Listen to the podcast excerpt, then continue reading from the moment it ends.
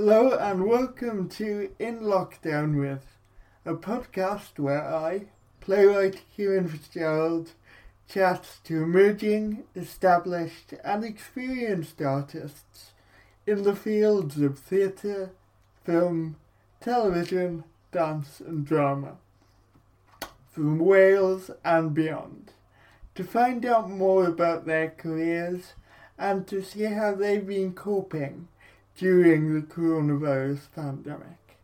Expect laughs, gossip, and an insight into the careers of some of Wales's best known creatives. If you enjoy this podcast, please like and subscribe on Apple Podcasts and Spotify. Thank you. Hello and welcome to this episode of In Lockdown With with me, Kieran Fitzgerald. Today my guest is the lovely theatre director, writer, practitioner, Sarah Argent. Hi Sarah, how's it going? Hi Kieran, it's lovely to be here. I, I feel really delighted after all this time to be finally getting to speak to you in this context. We've we've been talking for a while mm. in, different contexts, but it's it's lovely and to have been invited to take part in one of these podcasts. Thank you so much for coming on. I mean, I guess we only connected recently through a project we did um, back in the summer, which we're going to talk about later on. But it's great to have you on. Um, how how has this period of lockdown been for you? I think, if I'm honest, early lockdown was much easier. I think the the birds were singing. There were no vapor trails in the sky. There was cherry mm. blossom. Mm. There was, as a freelancer, obviously, when when lockdown immediately happened in theatre, it was terrifying. We had no idea was there going to be any financial support for us. Every piece of work we had just evaporated. Yeah. So, but after that initial shock had stabilised, and we knew that some of us, very luckily were eligible for the self-employed income support. There was a period in early 2020, mid 2020, that was actually about re-evaluating life mm. and spending time thinking, being, breathing. Bizarrely, alongside the horror of deaths mm. and the virus. Um, so it was very mixed time. I think now, in some ways, even though things are opening up, is kind of harder I think we're now yeah. being faced with so many moral dilemmas, um, scientific dilemmas. Um, I, I, I think life has to continue, but it has to continue in a safe way, you know. Mm-hmm. But uh, it feels like that to some extent has gone out the window in the last few weeks. Absolutely, I think I think the aggression between people um, about their response to masks, to social distancing, yeah. to vaccines, means that there's an additional element in society that is, is fraught and tense and and mm. fairly toxic. So I, I, think there are times when, yeah, now is is quite hard, and theatre is opening up, but in different ways in different places um, and the sort of the pressure to be making work again, which is wonderful, but maybe some of the conditions are still quite quite difficult. Yeah. Things where we'd hoped that we might rebuild better haven't necessarily happened in the way that we'd hoped they might. And then there are glorious beacons of, of mm. wonderful engagement again with audiences that hopefully we're going to talk about. Oh, um, oh, definitely. Through, through the podcast. But before we get there, my first question, as you know, you've listened to this podcast, is always how did you first get interested in theatre? Uh, this is, I'm going to try not to be too long, but it's a kind of 56 year answer. Um, right. I extremely lucky to have theatre, have theatre as part of my life for me, for my entire life. Um, I was adopted into the Argent family when I was eight days old, and my dad um, was an actor and a director and was working in various drama schools when, when I came into the family. So it's been not in my blood but in my upbringing. Um, we're not that kind of hideous theatre dynasty family that people, um, cer- certain people who've been in the public eye of late have possibly been part of. Um, don't know if that's a bit contentious. Um, my dad was from a solidly working class background and, and got a scholarship to RADA back in the early 1950s when um, certainly the voice staff would talk about his hideous strangulated cockney vowels and right. they sort of metaphorically beat that out of him so he ended up speaking um, RP and people therefore assumed he was quite posh but he, he wasn't. Um, but because of that journey he'd been on, I came into this family and from kind of the age of two, I think is my earliest theatre memory of going to a rehearsal of Dad's.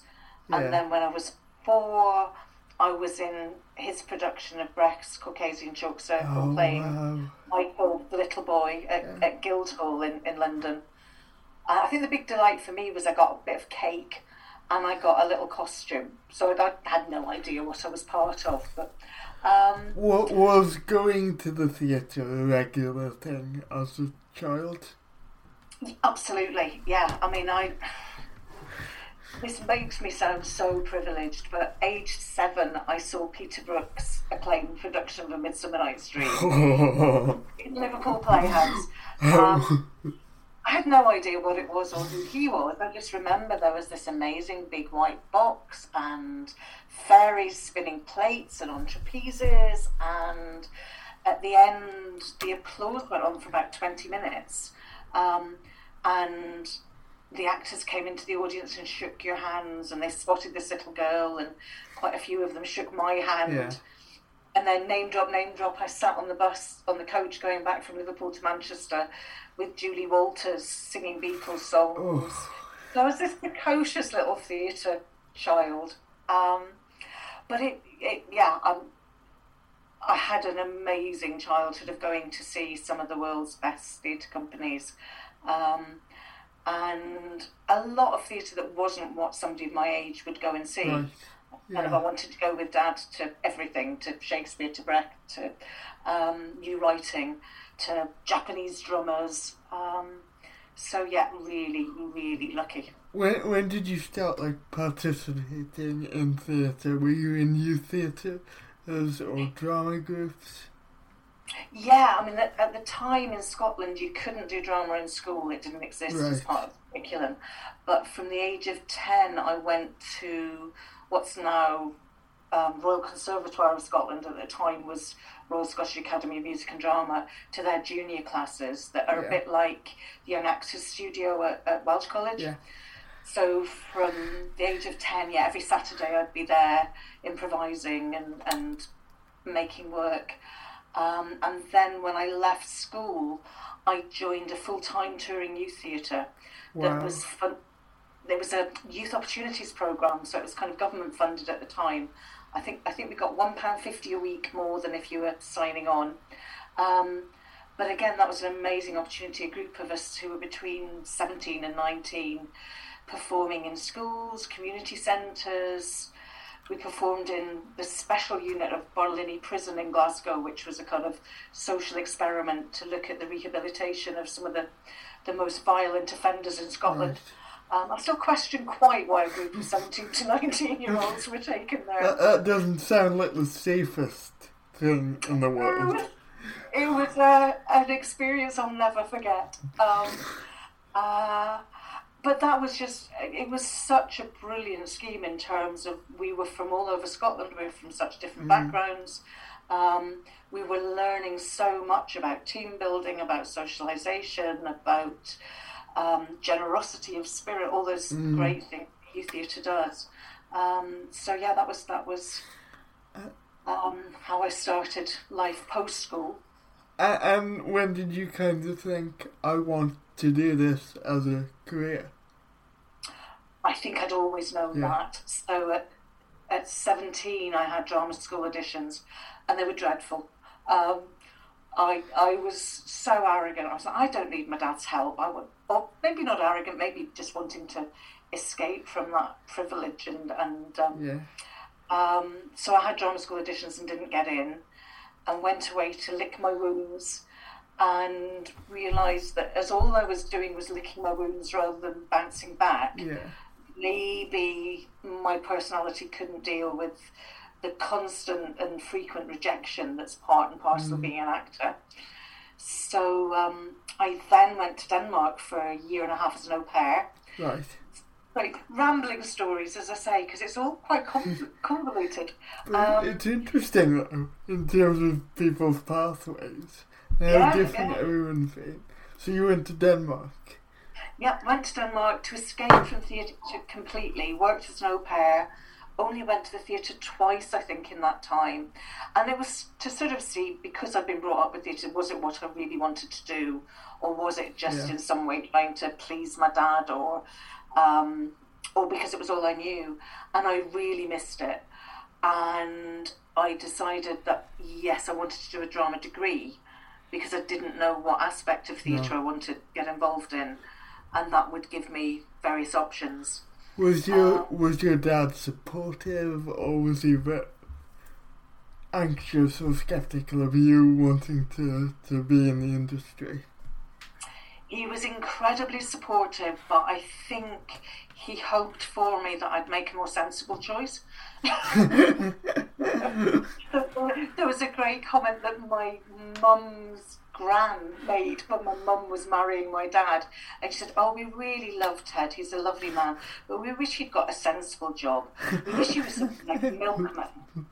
Um, so I think, yeah, he was thinking, Oh, oh it's so precarious. Yeah. Um, she's going to spend her life kind of battling and and not knowing where the next next bit of money is coming from. Although his his career actually, because he he then started working in drama schools as permanent staff, he ended up actually having quite a secure um, life in theatre. Um, one of, one of the rare ones, ones I think. Um, So so you Yeah. went you went to Hull, the University yes, of oh, Hull. yeah. What was that experience like? It was great. It was, I think it, for me, it was absolutely the place to be. It was 1985 I started. I'd spent time in Denmark watching very different coverage of the miners' strike Right. from Denmark um, and realizing how how hard life was in the UK under Thatcher. Um, What do you mean by what do you mean by very different coverage in terms of not not the right wing bias that we have in the Exactly, media? absolutely. Right. Okay. and a realization of, of how selective even back then BBC coverage was. I, I came back and saw footage um, that was being presented because it was on the news as if it was kind of this is what happened. And I was thinking, I've seen that same incident shot from a really different angle, both literally and in terms of political Yeah. bias or political stance. And I think it was also part of the reason I wanted to come back. Denmark back in the early 80s was, it wasn't a utopia by any means, but it was quite, quite a safe, quite an affluent society. Um, and I think being 18, 19, I wanted to come back and be part of the gritty fight against Thatcher um, that was, was happening here. So Hull was a, a really interesting place to go to. The, the fishing industry had died, there was great poverty, um, a lot of the students were quite politically active. Um, and it was cold. The wind whistled in off the, the North Sea. Um, but it was, and I think it was at the time when you were still getting full grants as students. Um, So none of, I mean, yeah, I talk about utopia. It kind of was. Um, we were so lucky that we didn't have to work. None, none of the students had jobs because, on the whole, your local authority was paying both your. Well, there were no tuition fees; they were paid directly, but but was giving you a a, Yeah. a grant to live on. That is Uh, unbelievable to me as someone who has recently come out of university. How was that? I guess there were less people going, but that sounds really utopian almost compared to what what my generation Absolutely, and it, it meant you could really, and I don't mean that students now don't focus on their, their studies, of course they do, but that constant kind of pull of, you know, bar jobs in the evening or whatever, we were able, at, Hull was great in terms of giving you opportunities to use the theatre as and when you yeah. wanted, pretty much. Um, so to generate your own work, and I think that's possibly why I think Hull still has quite a good reputation, and certainly the alumni have gone on to do a lot of really great things because we were able to kind of generate so much work ourselves.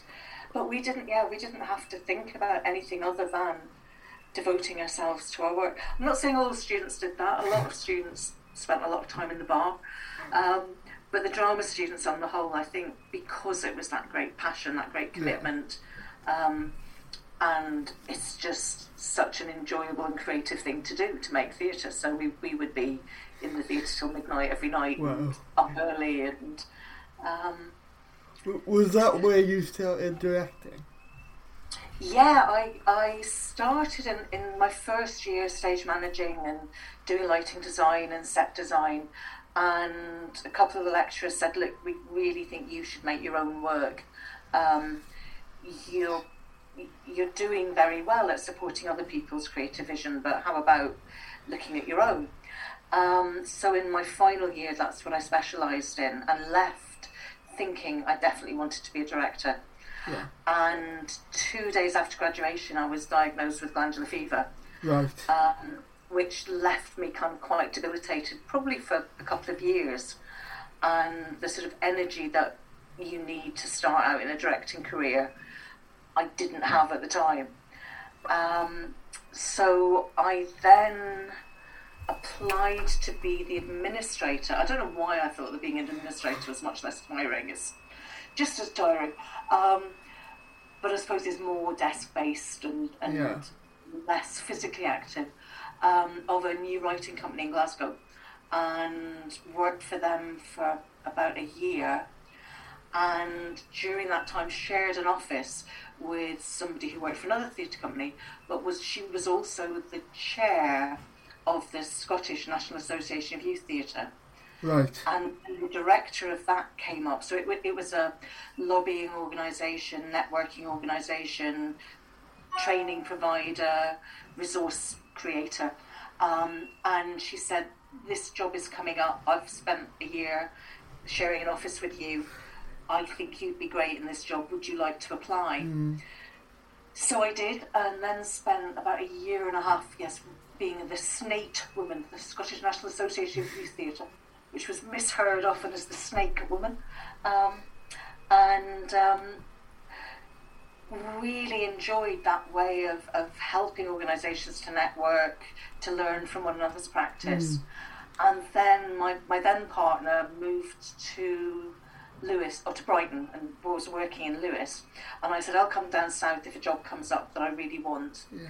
And the job came up as director of the British Centre, and it's called British at the time, of ASSITEJ. Um, right. You know of because we met through yeah. ASSITEJ, which is the French acronym for the International Association of Theatre for Children and Young People. Um, and that was a very similar organisation in terms of what it did to SNAYT, but was about professional theatre for, at the time we didn't say theatre for young audiences, we, we called it theatre for children and young people. Um, was that something you were interested in before that job came up? No, quite categorically not. I had, right. I'll be honest, I think most of the theatre that I had seen growing up for children and young people wasn't great. Um, it wasn't particularly challenging. It was possibly quite patronising. It was um, a kind of veered between fluffy, unchallenging entertainment and possibly over didactic, instructive theatre. Yeah. And so it wasn't something I ever imagined I'd work in. Um, the the the theatre education tradition that we had had past tense in Wales was that a thing in Scotland as well? On a very limited scale. Um, I think the majority of companies that I saw touring into schools were not particularly rigorous. Right. Um, but there were a couple that were. Um, there was a company called Tag in Glasgow that was attached to the Citizens Theatre, and their work was was really good. But on the whole, it wasn't something I was thinking I was ever going to work in. And I think having grown up in a tradition or in a family where I was going to see Shakespeare and Beckett Yeah. and Pinter and um, new writing in world theatre, but there was something about this organisation organisation that excited me. And I will be honest, in those first couple of years in that job, I probably saw some of the most exciting and inspiring theatre I'd ever seen, Wow. and also some of the worst. um, and I, it was because it was part of an international organisation. I, I got to travel to Cuba, to Russia, to Germany, to Yeah. um, various places and see amazing work and, and also see amazing work in, in the UK. Um, and so I ended up staying there for, or being there for six and a half years. And I I, uh, be- I bet that helped you develop as a director as well, kind of thinking about what kind of work you wanted to make. Absolutely. I think sitting on the floor, know, quite early on, I went back to Denmark and I had no idea when I lived in Denmark that they at the time were one of the leading countries in terms of theatre for young audiences because I wasn't engaging with theatre. Right.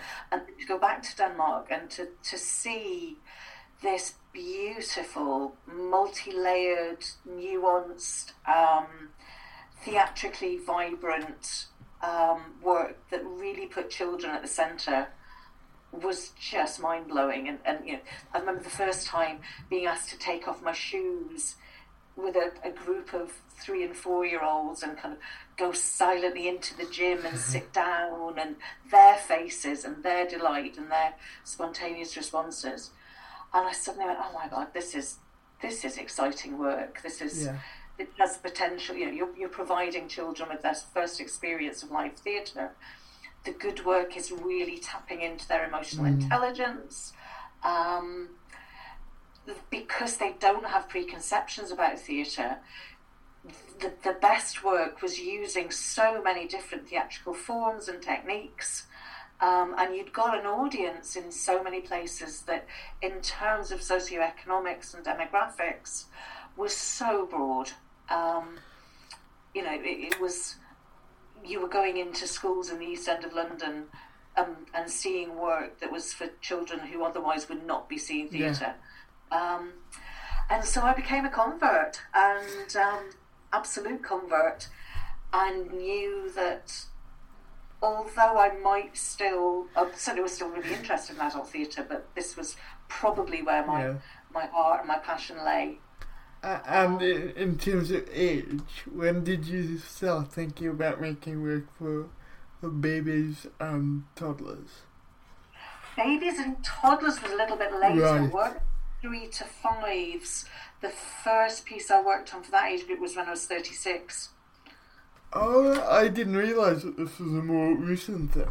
Yeah, yeah, yeah. I'd, I'd carried on being um, after I left ASSITEJ and I moved to Wales. I got lured here by a by a, a theatre director from Kevin Lewis from Theatre Iolo lured me into his car. Kevin Lewis. I know, I know. And into this country, and um, and I've been here for 25 years now, and I don't see me leaving. I love it. Um, and um, so yeah, he, he lured me here. So I, I, I started.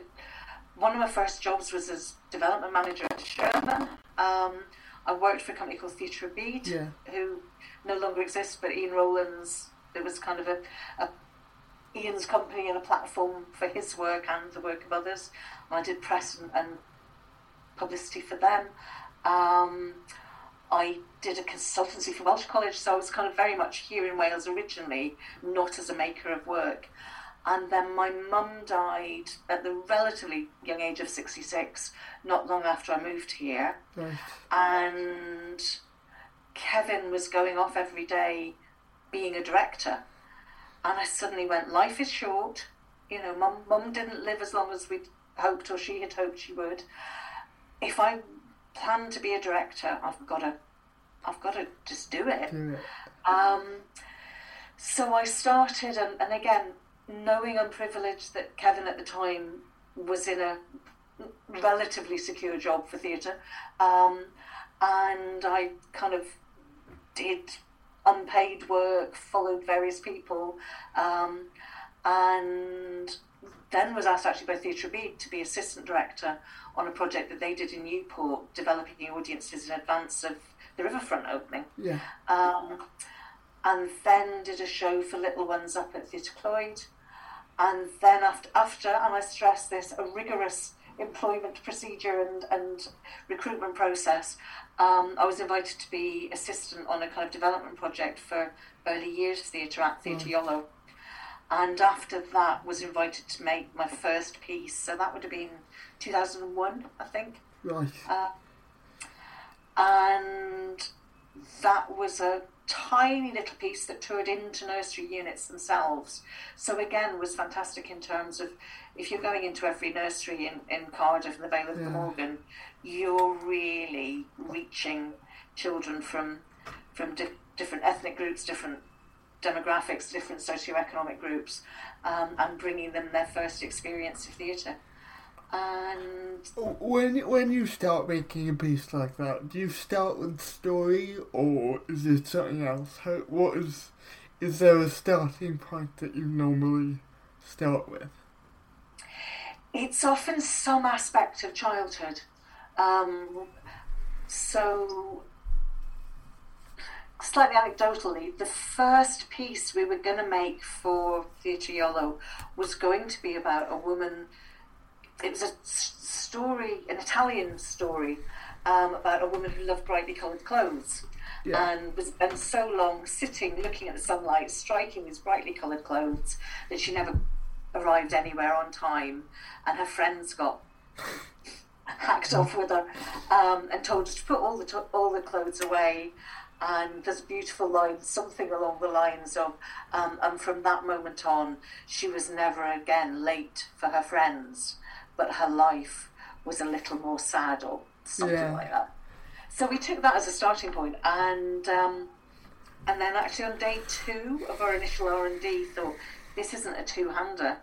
This is either a solo show or it needs a bigger cast. So we ditched it and started improvising about journeys and came up with because the show was called Are We There Yet? That whole idea of little ones going, Are we there yet? Yeah. Are we there yet? Are we there yet? Um, and something started to crystallize in that. And then um, Anna, the, the female performer in it, I suddenly looked at her and thought, I remember a film that I loved as a little girl that was called Paper Moon. Right. And it's um, a, a once famous actor, Warren Beatty, and uh, sorry, talking rubbish, it wasn't. It was Ryan O'Neal who had a daughter, Tatum O'Neal, who was a child star. And it was this beautiful piece set in the 1930s. Um, sorry, so conscious, I'm rambling. and I'm doing kind of, I don't know if you remember Ronnie Corbett when he used Yeah. to sit in his chair and You're go not- off at ridiculous tangents. Um, so shut me up if you need to. Um, and um, uh, suddenly thought, oh, Anna would look amazing in that hat that Tatum O'Neal wore in Paper Moon. Yeah. And that was about journeys, and that was about a father and a daughter travelling. And we went and looked at the hat, and we went, yeah, Yeah. yeah, Let's do it. that. Which then, and, and I, I'm kind of jumping ahead. I know that there's a something you were going to ask at some point about Yeah. process. Um, so from that, that led us to okay, if this is loosely set in America, even though we're not going to do American accents, but is it in the 1930s? There were people travelling for work. Yeah. They were dislocated from from their, their homes. Um, the music would possibly be bluegrass fiddle music. God, wouldn't that be Nice. interesting? A piece for little ones. Um, and so it ended up, yeah, being this this this father and daughter, and then a brother who was a fiddle player, Yeah. um, uh, traveling, and they had this beautiful traveling trunk that was like the one in the film, the Marlon Brando, Vivien Leigh film of um, Streetcar Named Desire, yeah. that had drawers at one side and a kind of wardrobe bit mm. at the other. So we found one of those in Jacob's Market and started playing with what could you do with that about hiding and concealing and could she actually hide inside it um, what could be in the drawers mm. and it was it's just a kind of really beautiful open way of devising where story mm. kind of comes after you've created a whole different series of images and ideas and and probably the narrative arc is the very last thing. Yeah. Um, was that clear in any Yeah, it, it, was in terms of the way you explain it. So, so off the back of that, do you think like the the playwright sitting in the room writing doesn't work for this type of thing? Yes. So do you think you have to have a company in a room devising from day one? Maybe you have a writer there as well but the traditional, what I think of as the traditional model of playwriting wouldn't work for this type of work. I don't know if I'd go that far because I, I have both been commissioned to write pieces that other other directors have directed for this age group. Yeah. And I've directed work that a writer has sat in their room alongside R and D in the room um, but has very much been a, a writer-led process. So I think I think there are so many different ways to mm. skin a cat. Um, I know for me, I am happiest devising. I'm right. happiest being a theatre maker. I I find writing and sitting at my computer really lonely, um, and I often feel that I know how to draw out from actors material and ideas and character, I find that easier in a way than sitting and creating those characters in my own head. Right. Yeah. I have huge, huge respect for writers, um, but I know I, I, I, I have a very tidy house when I'm writing. Um, I do every kind of avoidance technique yeah. possible. Um, Sometimes you just gotta sit down and write it, and, and that can be really difficult sometimes. Yeah. But I guess when you've got a group of people in a room bouncing ideas off each other, that comes quicker for you and you're making stuff more instantaneously.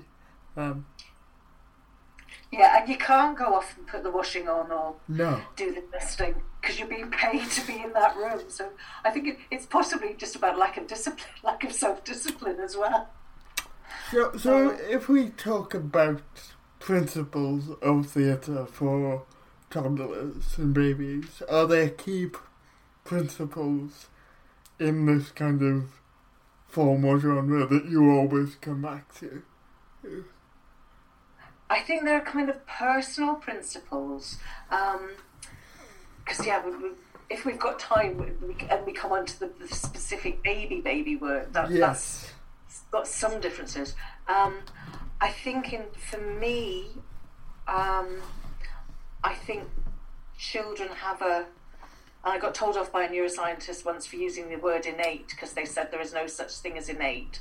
They would rather use from the from the very beginning. but I think from the very beginning, children have a love and an understanding of story. Um, and I think they are incredibly complex emotional beings, even though they can't articulate that in yeah. words. So I, I, kind of have one, one theory that that's that we don't develop emotionally beyond the age of four. We just get better at masking it or talking that's about really it or intellectualizing it because I know that you know the rage that you can feel or the sense of injustice if somebody gets a job or a, an award that you thought you should have got is not much different from when the child in nursery gets the toy that you wanted to play with. That's really true, actually. Yeah. The feelings are exactly yeah. the same. Um, uh, or, you know, feelings of rejection or isolation are not that different from in the playground when the two girls went off without you. You know, it's it's kind of I So- and so I, I think sorry. So is it about tapping into those quite raw emotions in their kind of rawest form then? It certainly is for me. I, I, I kind of want the work, and I, I don't mean that there isn't joy and laughter and and um, Mm. playfulness and, and mischief. Um, but I think, yeah, for, what I will try and do in a, in a piece for for babies as well as, as three, four, five year olds, six year olds is, is try and make sure that we are exploring the full complexity of human emotion. The triggers for that will be very different. So, for example, in, in Are We There Yet? the bone of contention between Connie and her dad was about they were travelling, so he'd got her in sensible clothes, and in this travelling trunk was her beautiful dress Yeah. She wanted to wear, um, and there was a constant battle over that. But the the sense of frustration and disempowerment and um,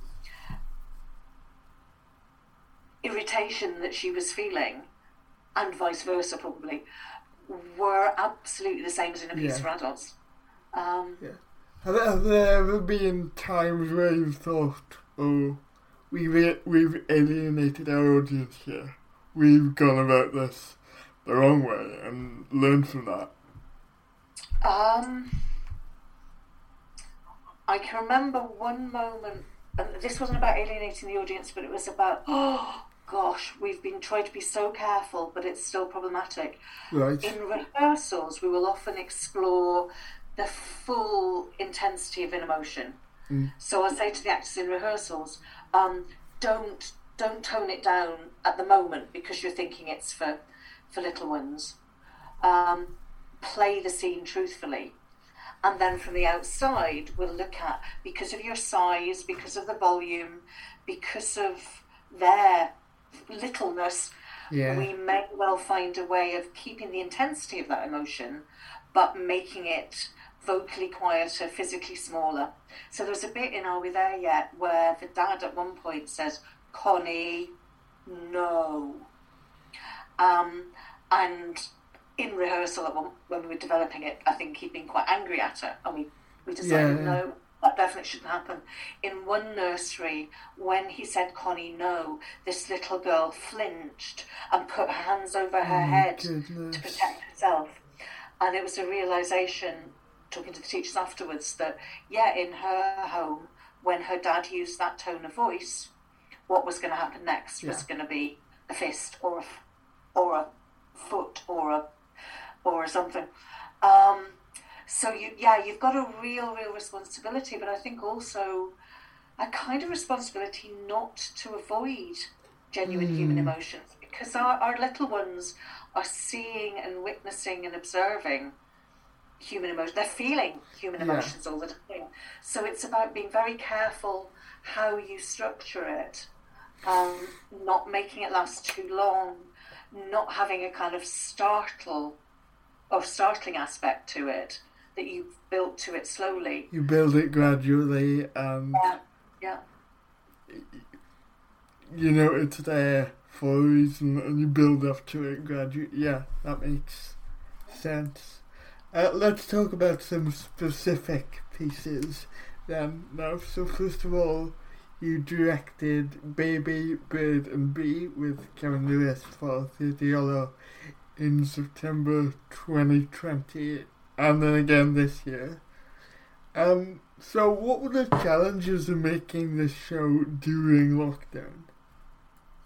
Oh, there were many. And as for the delights, as for the delights, it had been due to be a piece called Baby Show, which we developed at the Unicorn Theatre in association with Theatr Iolo back in 2016. It was going to come to chapter Yeah. studio. Um, it was one of the pieces of work that evaporated when lockdown happened and theatres were closed in March 2020.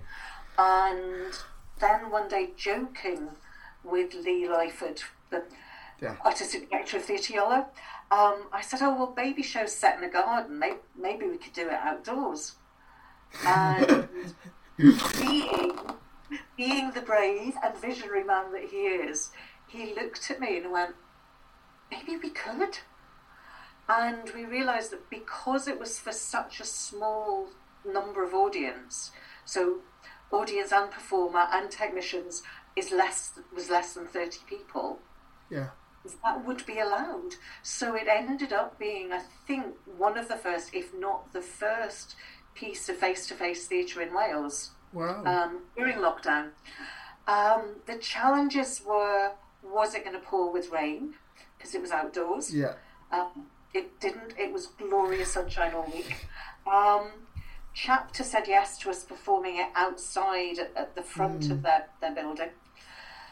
We were really nervous about.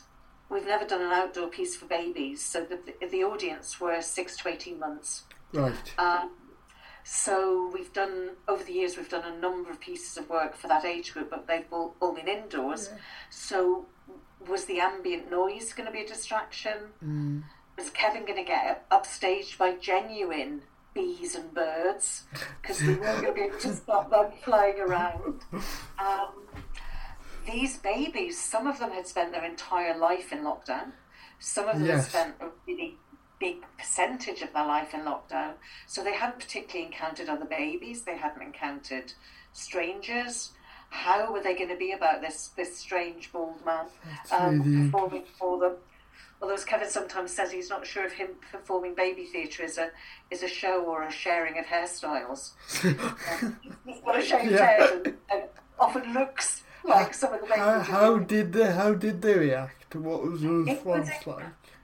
It was incredible. Um, the parents were really emotional because this was one of their first collective experiences since being parents, if they were first time parents, and something that if they were second or third time parents, they'd really missed Yeah. missed a baby. Um, I think we did manage to find a performance style that, that worked and engaged the babies. There, there was a we there was a learning about the fact that some of the littler ones, if they were in the second row, because the audience were socially distanced, they were much more spread out, and Kevin was further away from them Yeah. than in the work that we'd made previously. So there were moments where we felt occasionally a little one in the back row wasn't quite as focused on Kevin as had been the case Yeah. Before.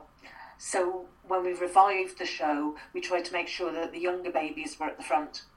Yeah. Uh, um, it was just one of the most glorious, just over a week, because we added some extra performances because the sun was still shining, um, of lockdown, of just sharing with people, of the joy on their faces. Um, passers by that was lovely that normally the baby work is behind closed doors Yeah. but people walking up and down outside chapter were peering over and, and marveling at these little ones who were six, seven, eight, nine, ten Yeah. months old, giggling in response to a piece of theatre.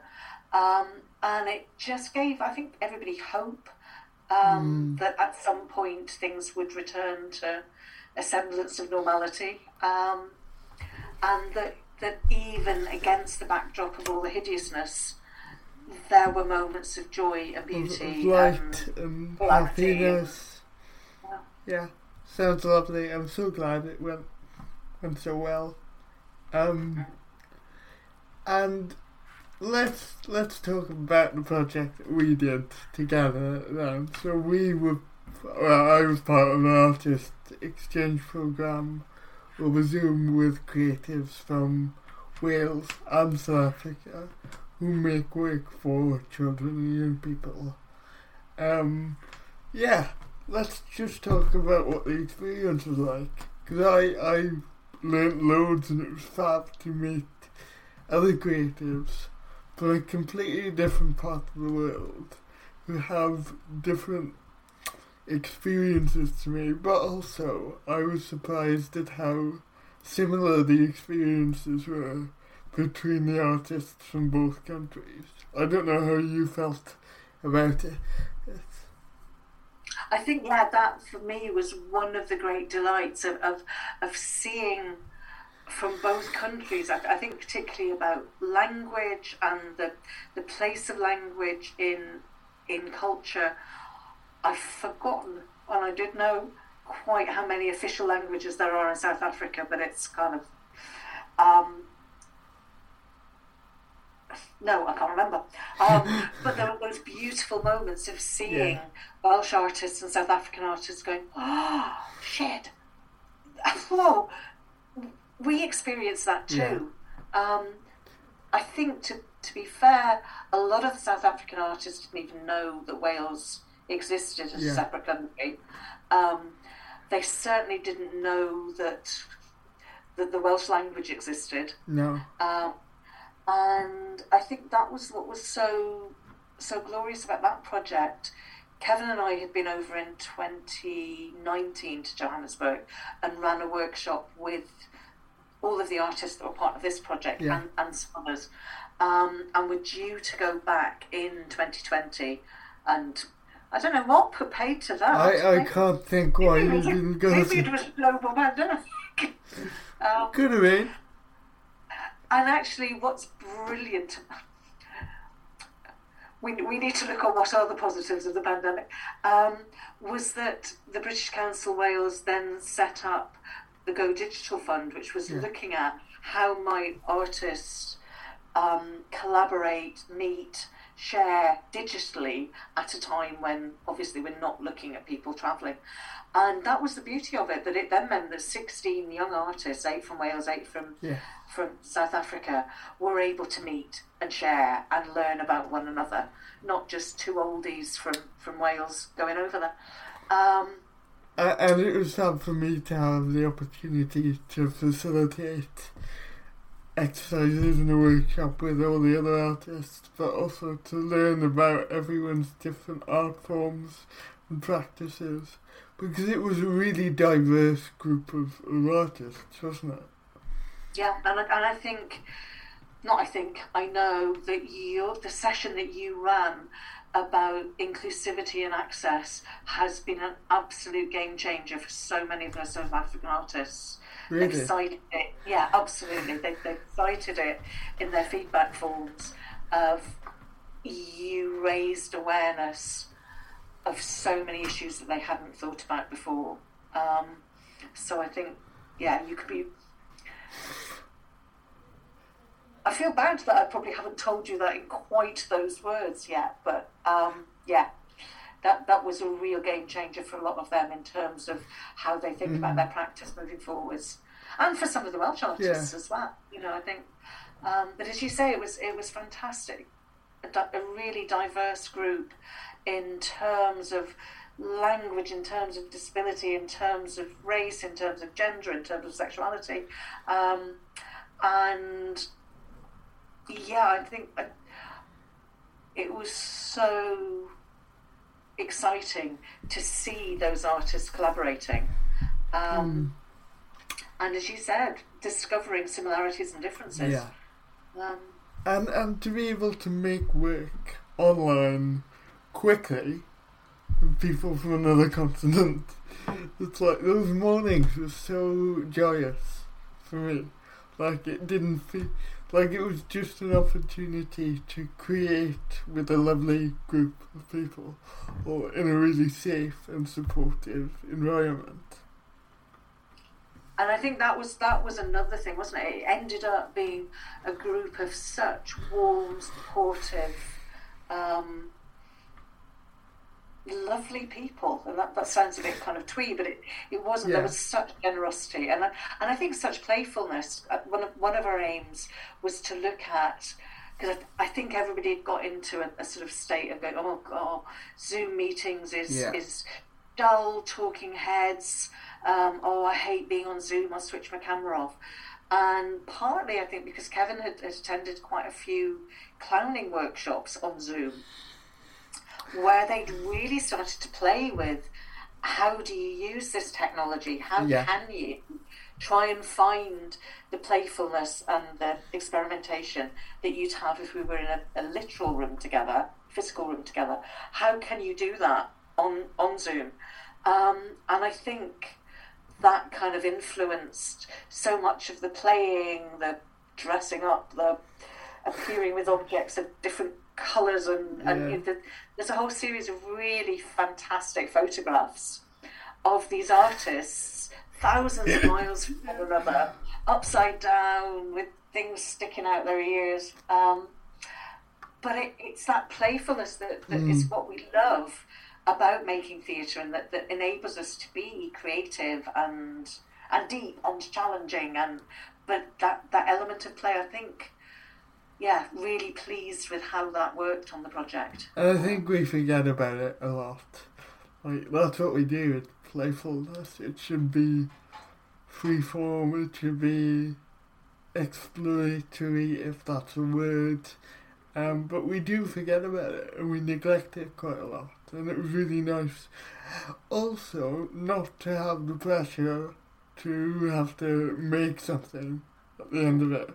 We didn't have to make something to share um, but we created stuff every week. yeah And it was really lovely to have a supportive environment to do that. So thank you for asking me to be involved. it was a pleasure I wouldn't have got to know you if I hadn't well I might have eventually but it was uh, And uh, we're coming to the end, but I want to ask you in terms of how theatre for young audiences is how theatre for young audiences is viewed within the industry generally. Do you think it's still looked down upon? Sadly, yes. Um, I, I did some questions to various people working in the in the in the sector last year, and one of the questions I asked them was, "What is the most patronising thing that anybody has ever said to you about the fact that you work in theatre for young audience audiences?" And some of the answers were, I mean, so shocking they made you laugh because if you didn't, you'd have cried. Um, and some of them, I suppose, were based on misconceptions or maybe perceptions, because I think somehow when there is poor quality work for young audiences, and there is still work Yeah. that is poor quality, somehow people therefore assume that that's what all the work is like. And I, I, I don't know how we challenge that because just because there's some schlocky, dreadful potboiler novel, people don't therefore assume that all novels are that. No. Except that there's also great literature or great autobiography or whatever. But somehow it, it feels like if you see a bad piece of theatre for young audiences, you decide that all theatre for young audiences is, is that. Um, Is it because childless adults within the industry don't go and see theatre for young audiences and therefore don't know what work is being created? Is that part of the problem? I think it is. I think so. So they have preconceived ideas or ideas possibly based on the pieces that they have seen that it isn't good, that it isn't intellectually rigorous, that it isn't creatively challenging. Um, and I know that there's a um, there's a day about take a child to the theatre day Yeah. which I think is, is organised by ASSITEJ. And um, I keep thinking it's actually take an adult theatre practitioner by the hand, take them to see some of the really, really wonderful work. And it's, you know, I suppose that's what happened to me. I'd got all of these preconceptions and looked down on it and then had my eyes opened. Yeah. I remember taking Dad actually to a show, a Canadian show that was at the there was a there, there still is a, a festival in Edinburgh, um, organised by Imaginate, um, the Scottish International Children's Festival, and I took him to see this fantastic Canadian piece for, I think, kind of. It was either for teenagers or just younger than that. I can't remember. It was a long time ago. Um, and he just looked at me and went, that was just an amazing theatre. And I said, yes, that's what I've been trying to tell you. And I think maybe it's about yeah finding the ways in which we don't just tell, we we take and we show. Um, but it, it's a, it's a tricky one still. I mean, I know when when the the Wales Theatre Awards were in existence, it was great in one respect that there was an award for the best show for children Yeah. because some other award cere- ceremonies don't have that. But the fact it was called Best Show rather than production was interesting. Yeah. The fact that nobody from children's work was ever considered for best director or best writer or best performer. Really? It was just one kind of generic award, and and again, But, but that encompasses so many companies in Wales. Na nÓg, Branwan, Barkhouse, Iolo, making such great work, and yet they were never seen on a par with the rest.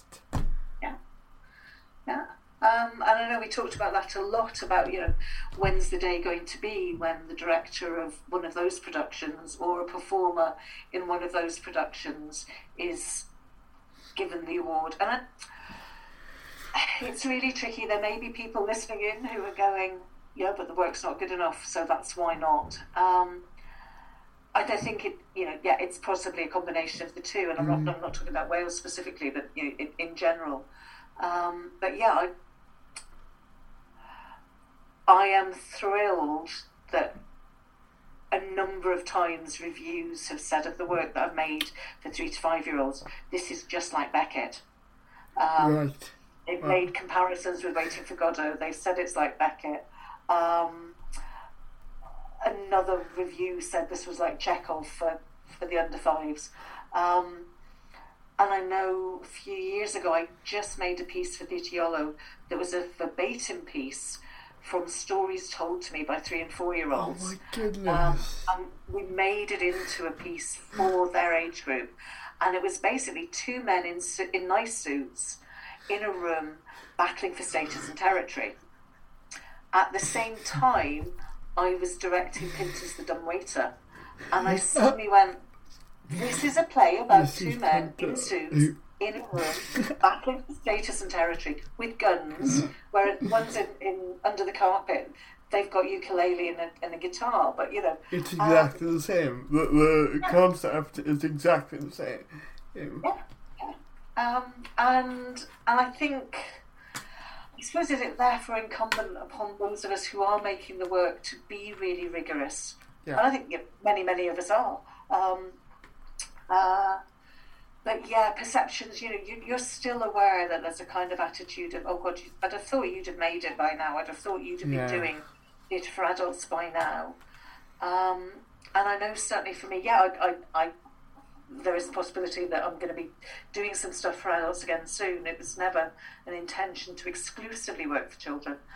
But in terms of the freedom, the playfulness, the I suppose the kind of marriage of politi- political beliefs and, and theatre as well. Yeah. You know, you that work certainly for a long time automatically went to all all of society. Um, I think things have changed a little. I think um, the move away from the companies in Wales going into schools has had a real impact on the demographic that they reach, and I don't think that was necessarily in the Arts Council's thinking when it happened. But I think, and I'm being controversial here, um, uh, I think it's fair to say that yeah, the the range of children in Wales that now see theatre has narrowed. I Um, agree. Yeah, and you know, before wasn't it that every child would see at least one touring production during their time at primary school? You Absolutely, know, the aim was for at every key stage. wow. Um, and I think I think that has changed, and and, and there have been positives. You know, I think venues have started to really think much more about their family audience, um, what they're offering children and young people. So Mm, the, mm, mm. taking the work into venues has had real advantages too. But um, but it can't just be at Christmas time either, which it so often is. Would you agree with that? It's, you know, It's predominantly at Christmas time. I mean, you know, the companies that, that still exist in Wales are touring throughout the year. yeah, Um, but I think it, it's just, you know, if you are a teacher, pandemic aside, you know, yes. that, that, that's Forget about not a ball game. But even before that, the kind of schools that could regularly take their children out to theatres my, my sister's a head teacher in Tower Hamlets in London, and when I used to work at the old Unicorn Theatre that, that was in the West End, we'd often, if a show wasn't selling well, we'd ring her up and say, "Look, do you want to bring your children?" And Yeah. she was saying, "It's just so tricky getting the parents who can be parent helpers that we, in the numbers that we need to Yeah. bring the children. Um, they don't necessarily feel comfortable coming into the West End. That's not their environment. You know, the, she she works in an area where I think over ninety percent of the children in her school are Bangladeshi or of Bangladeshi Right. origin.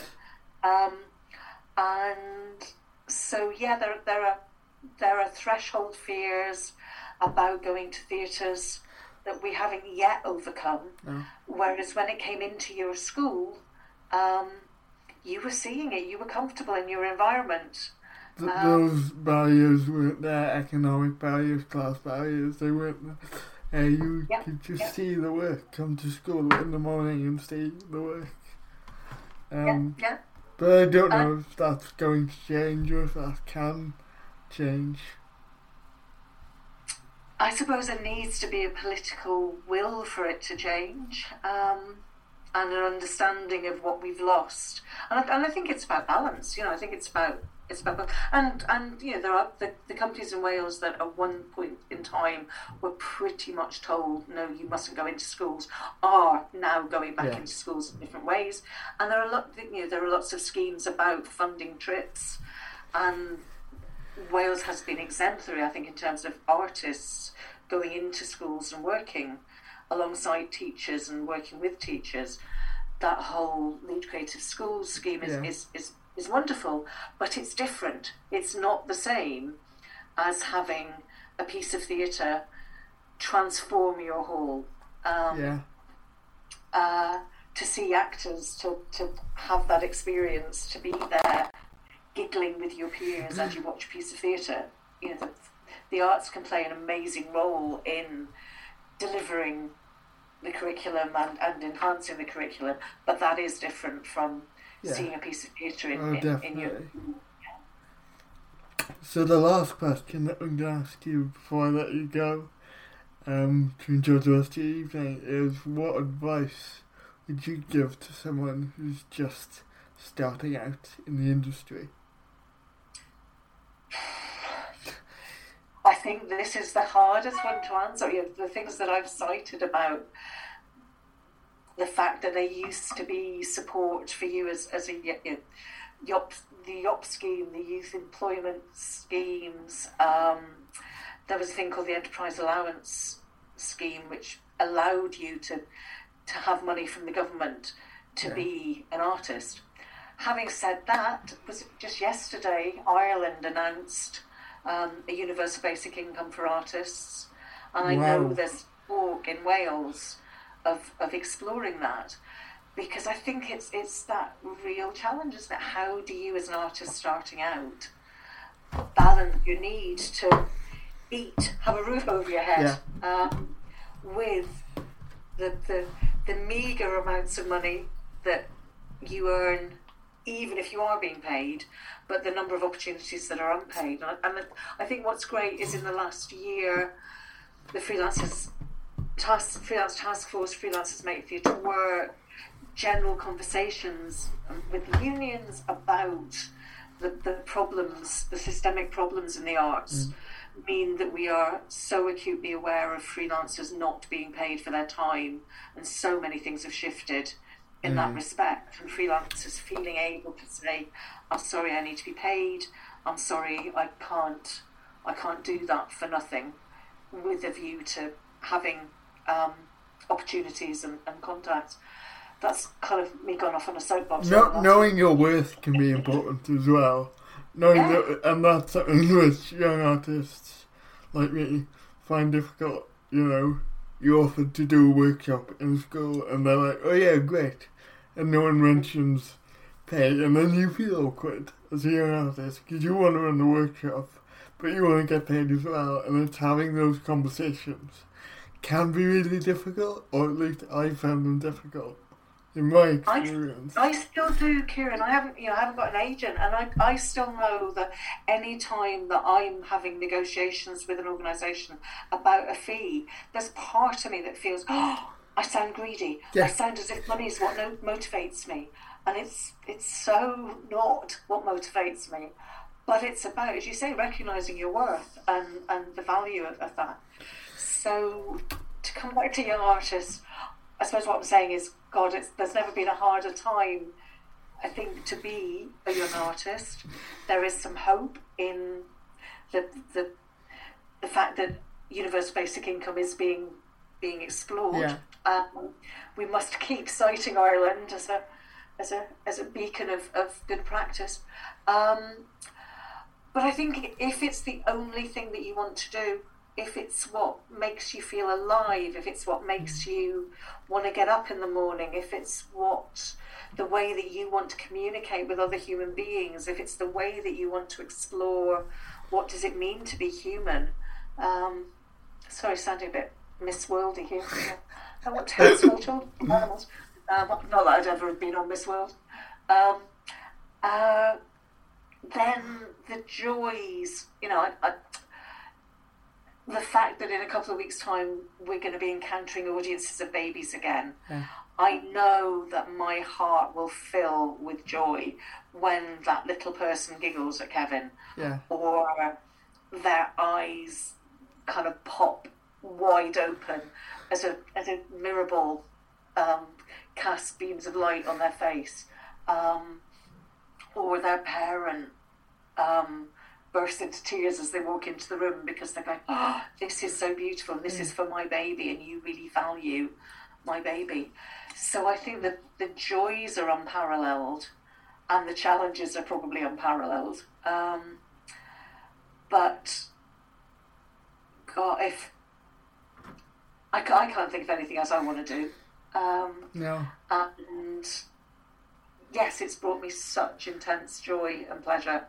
Um, and I think something as well about yes, of course there are there are there are antagonisms and factions, but I think there are also many people in theatre, like like we encountered on the, the South mm. Africa project, who are so hugely supportive of one another. Oh, definitely.